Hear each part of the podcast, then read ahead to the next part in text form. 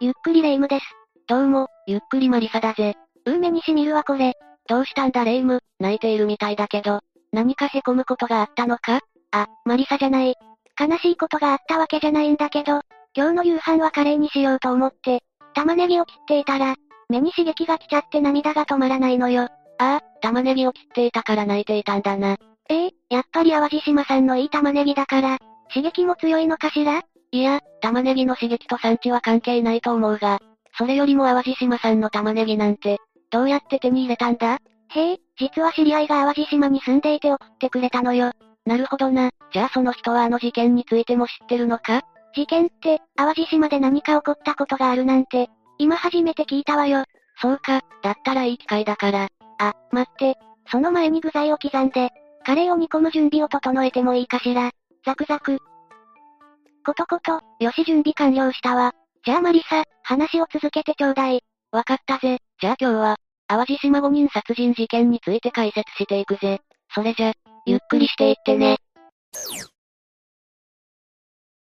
じゃあまずは、事件の概要について解説していくぜ。発生したのは2015年3月9日午前4時頃、兵庫県洲本市中川原町中川原において、男女合わせて5人が刺し殺されたというものだ。あれ、淡路島で起こった事件じゃないの？霊夢が勘違いしているようだから説明しておくが、兵庫県洲本市は淡路島の中にあるんだ。そうなのね、島と聞いたから、中西があるっていうのは正直予想外だったわ。それだけ人口が多い島ってことなの？ああ、淡路島の人口は2022年4月1日時点で、約12万4921人となっており、日本の離島としては最も多くの人が住んでいるんだ。そうなのね。あと、これは私だけかもしれないけど、事件が発生した3月9日と聞くと、私はレミオロメンを思い出すわ。ああ、卒業式でよく歌われているな。卒業式シーズンのおめでたい時期を、完全にぶち壊すような事件が起こってしまったのね。じゃあここからは、事件についてより詳しく解説していくぜ。事件当時の午前4時頃、事件の犯人である平野達彦は被害者の一人である、平野武さんの自宅に侵入し、離れの寝室で寝ていた武さんの妻である、平野敦子さんを、その後、母屋で寝ていた武さんを襲撃した。どちらも左胸などをサバイバルナイフで、数回刺され、その場で死亡した。被害者と犯人の名字が同じってことは、親戚か何かなの？いや、後に警察が行った捜査の結果、今回の事件で犯人と加害者の間に、血縁関係は認められなかったとされている。つまり、偶然被害者と犯人の名字が一致しただけってことね。ああ、その後犯人は、次の被害者である、平野静江さんが住む住宅へと移動し、離れ玄関の近くで背中の左側を、サバイバルナイフで刺して殺害した後、母屋の玄関へと向かって、そこで次に犠牲になった平野博之さんに対しても、胸をナイフで数回突き刺して殺害した。次々と人が刺されているわね。血の海という光景が目に浮かんできそうだわ。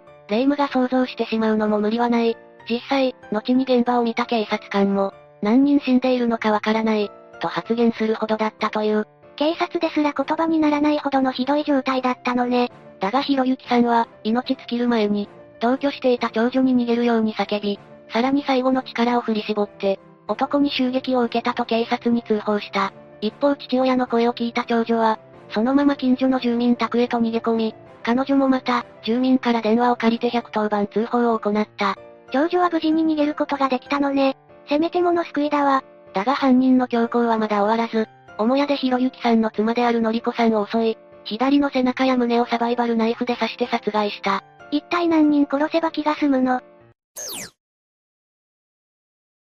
通報を受けた警察が現場に到着すると、まずひろゆきさん、しずえさん、のりこさんが、サバイバルナイフで刺されたため、心肺停止状態になっており、病院に搬送されたが、全員死亡したことが確認された。さらに午前8時過ぎ、たけしさんと敦子さんの遺体も発見された。警察の調査では、どの遺体も10箇所以上、遺体によっては30箇所にも及ぶ、刺し傷や切り傷がつけられていたという。一体どんな状況になればめった刺しにできるの？あれ、通報した長女はどうなったのかしら？長女は逃げ込んだ先の人がかくまってくれたため、難を逃れた。また犯人が逮捕された後、警察に対し、父親であるひろゆきさんが刺された時の光景など、事件について自身が目撃した状況を語ったぜ。近所の人が優しかったのが幸いだったわね。警察は、遺体の死後硬直が始まっていることや、着ているのが寝巻き、普段着であったことから、寝ている最中や起きた直後に、襲われたのではないかと推測し、捜査を開始した。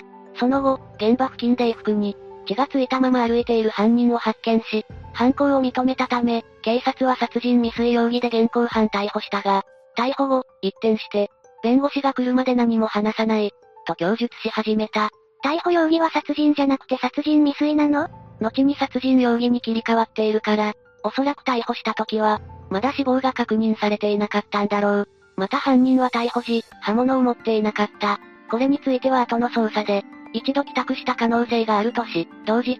犯人に対して家宅捜索を行い、複数の刃物と携帯電話、パソコン2台を押収した。刃物の中に血痕など明確な証拠が、残っているものはなかったが、翌日10日には、その中の1本が、凶器に使われた、サバイバルナイフであることが判明した。やっぱり自宅に帰って証拠を隠していたのね。しかしサバイバルナイフには、血がついていなかったため、警察は犯行後に拭き取った、あるいは洗い流された可能性があると考えて、血液反応の鑑定を行い、それと並行して犯人が、どのような経路で入手したのかを調査し始めることにした。秋葉原連続通り魔事件の時もそうだったけど、こうした事件が起こると必ず、入手経路がどうとか報道されるわよね。模倣犯を出さないためには、必要なのかもしれないけど、そうしたものを真っ当に売って、生活している人には飛んだとばっちりだわ。確かに霊夢の言う通りだな。その後の調べで、凶器に使われたサバイバルナイフは、ホームセンターなどに流通しているものではなかったため、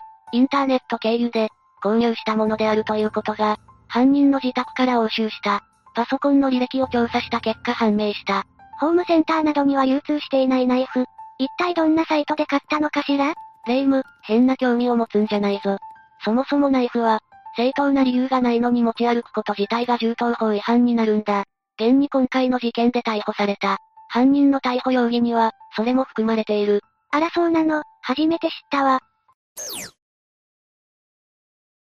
長期の容疑を含めて逮捕された犯人についてだが、警察の取り調べに対して接見した弁護士によれば、裁判になるまで答えるつもりはないと黙秘している。だが一方で被害者家族をネット上で、誹謗中傷したことは認めているとのことだ。また、自身の行ったことが、今後の人生に大きな影響を与えると、弁護士に告げられたところ、分かっていると答えたという。被害者を誹謗中傷って、一体何があったの？それについては後で詳しく説明するぜ。了解よ。3月15日、ナイフについての血液反応検査が終わり、被害者の血液で間違いないという結論が出た上、犯人が逮捕時に着ていた服の血液反応とも一致し、被害者の血液とも照合したところ、完全に同じものであると確認された。同月30日、犯人の交流期限が切れるタイミングで、警察は竹志さん、厚子さん殺害の容疑で再逮捕したぜ。これで全ての容疑が出揃ったわね。だけど、このまま裁判を行っても大丈夫なのかしら？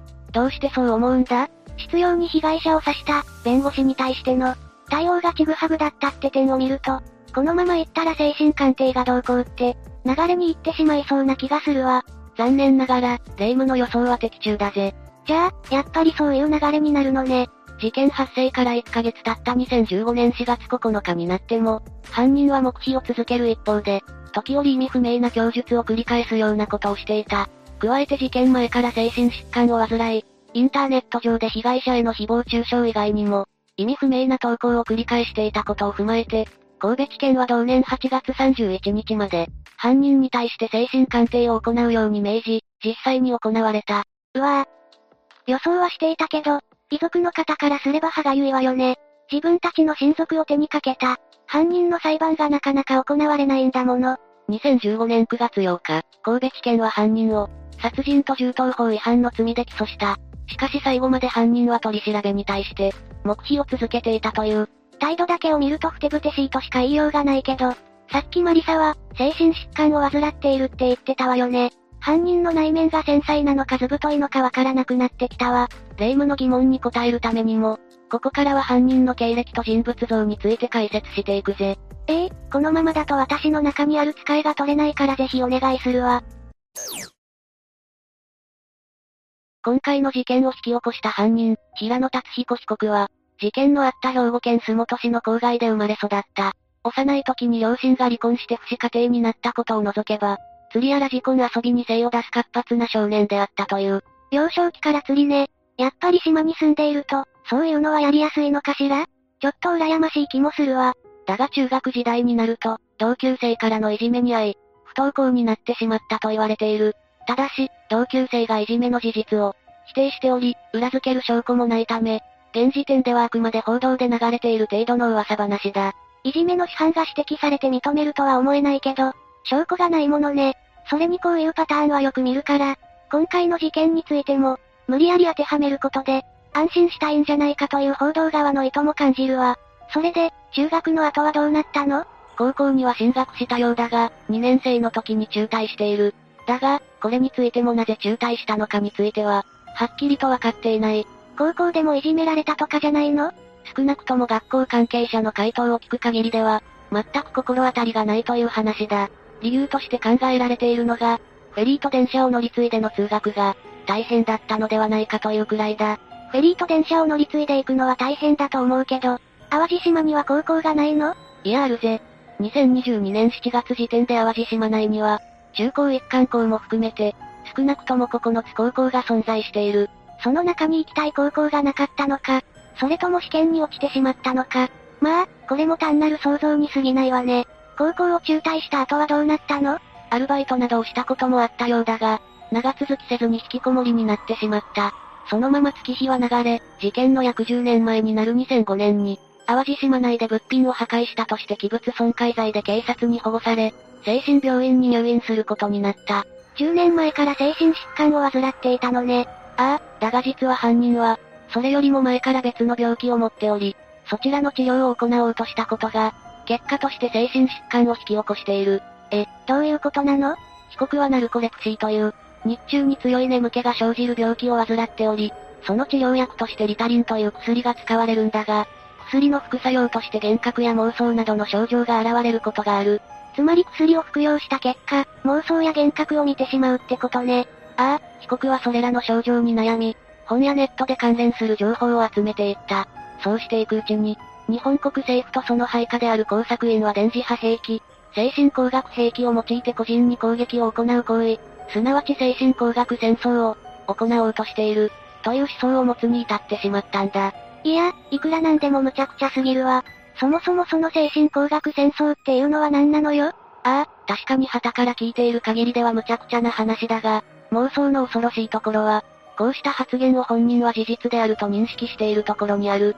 つまり被告にとっては、精神工学戦争というのは実在していることになるぜ。現実と妄想の区別がつかなくなってしまうのね。そして自分やその家族も精神工作戦争の被害者であり、今回の事件で刺し殺された。5人は戦争の工作員である。という妄想を抱き始めるようになり、訪れてくる人を、睨みながら規制を上げたり、早朝からオートバイで騒音を響かせるなどの、トラブルを起こし始めた。取り調べの中で言っていた、被害者家族への嫌がらせというのは、ネットの書き込みだけじゃなく、実害も与えていたのね。それがマリサの言っていた誹謗中傷の詳細ってこと？ああ、その通りだ。ついには被害者の一人であるたけしさんの孫とトラブルを起こし、孫にめがけてバイクを発進させようとした。なんて危ないことをしようとしてるの？だが孫も、鉄パイプで被告を殴ってしまったため、駆けつけた警察から罰金刑に処せられることとなる。確かにそのまま発進させられたら、バイクで跳ねられてしまったかもしれないけど、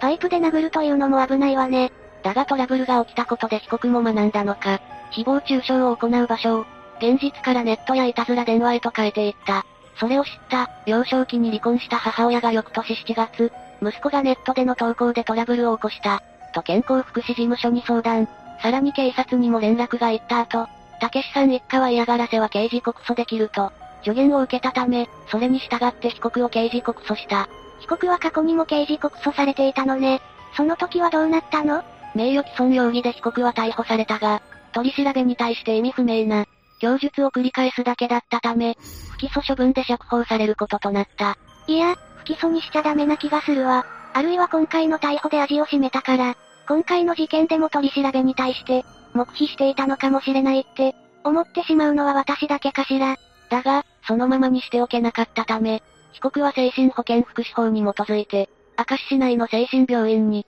措置入院させられることになった。精神保健福祉法と措置入院っていうのは何なの？措置入院とは、精神病患者が自殺、あるいは自傷行為を行ったり他者に危害を加える、可能性があると医師が判断した場合、都道府県知事、または政令指定都市の市長が、自身の権限において強制的に、入院させることができる制度で、精神保健福祉法は、その根拠となる法律だ。簡単に言えば、お偉いさんの指示で、無理やり入院させるってことね。まあ、そういうことになるぜ。被告はその後、2014年7月まで、精神科への入退院を繰り返し、その後、2015年1月に洲本市の実家に戻っている。なお、明石市内で生活していた時は、当初こそトラブルを起こすこともあったが、徐々にそうした面は見られなくなり、交友関係も確認できたという。少なくとも表面的には改善が見られていたのね。なのにどうしてこんな事件を起こしたのかしら。実家に戻った被告は、父親の畑仕事を手伝うなどしていたが、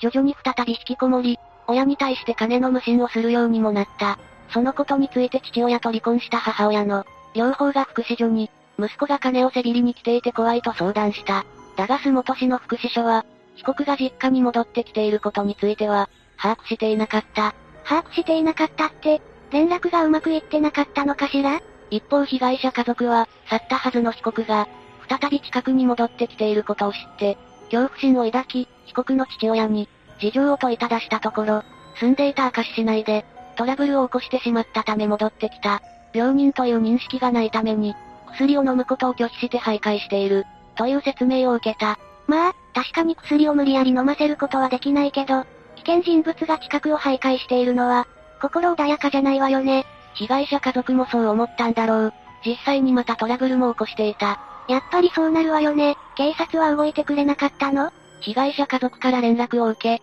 パトロールの強化などを行っていたが、結果として、事件の発生を防ぐことはできなかった。これが被告である平野達彦が、事件を起こすまでの経歴だぜ。全体を眺めてみると、病気の治療をしようとして行ったことが、ことごとく裏目に出ているような印象を受けるわね。事件の結末はどうなったの？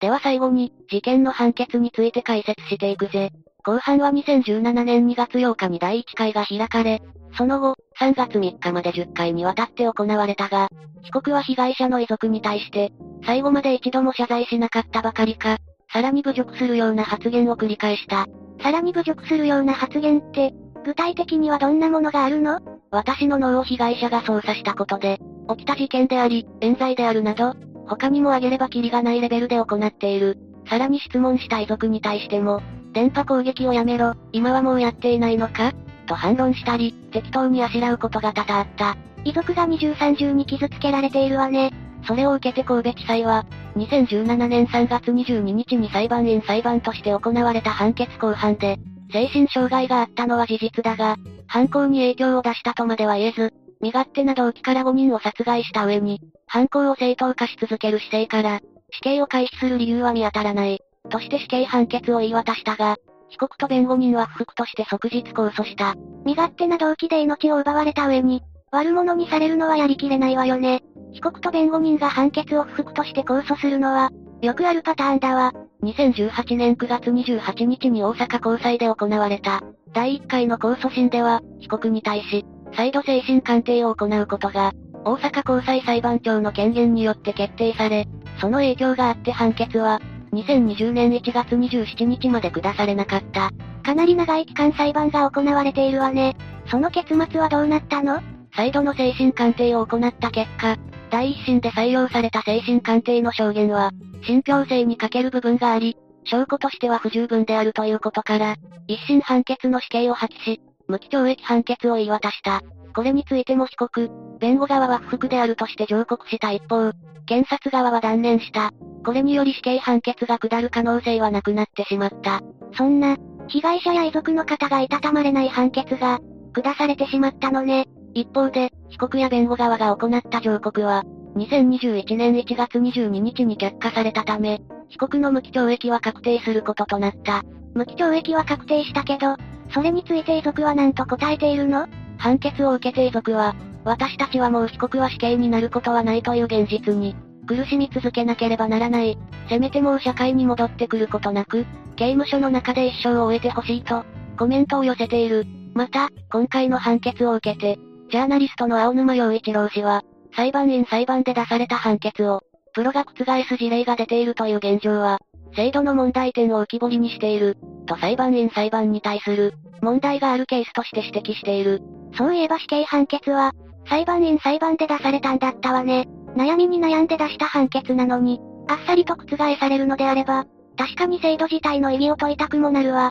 せめてこの事件を教訓に何か学べないのかしら？兵庫県もそう考えたんだろう。今回の事件が起こった後、行政、警察、医療機関の情報共有強化や、精神障害者のサポートチームを発足させ、2017年4月には神戸市もそれに続いている。国会も、今回の事件や、翌年に起こった相模原障害者施設死傷事件も踏まえて、今回の解説で少し話した、精神保健福祉法の改正が提案されたが、こちらは衆議院解散が、行われたことにより流れてしまった。国会では流れてしまったけど、兵庫県は再発防止に努めようとしているのね。私たちも決して忘れてはいけない事件だと思うわ。そうだな、こうして解説していくことで風化させないようにしよう。玉ねぎで流れる涙よりも、とても悲しい涙が流れる事件だったわね。ああ、精神疾患と犯罪が関連するとどれだけ難しいことになるのか、その点を教えてくれた事件でもあると思うぜ。だけど精神疾患を患っている人全員が、今回の犯人みたいなわけじゃないし、そこが余計に難しいところね。疾患を患っていなくても、犯罪を起こしてしまう人は起こすわけだし。そうだな、私たちにできることは、せめて自分は犯罪に手を染めないようにすることだけなのかもしれない。だけどそれが一番大事だと思うぜ。じゃあまずは腹ごしらえしましょう。そろそろカレーが出来上がる頃だし。お、そういえばいい香りがしてきたな。暗い事件を語った後の沈んだ気分を、吹き飛ばしてくれそうだ。やっぱり淡路島さん玉ねぎのおかげかしら？というわけで今回は淡路島5人殺害事件について紹介したぜ。それでは、次回もゆっくりしていってね。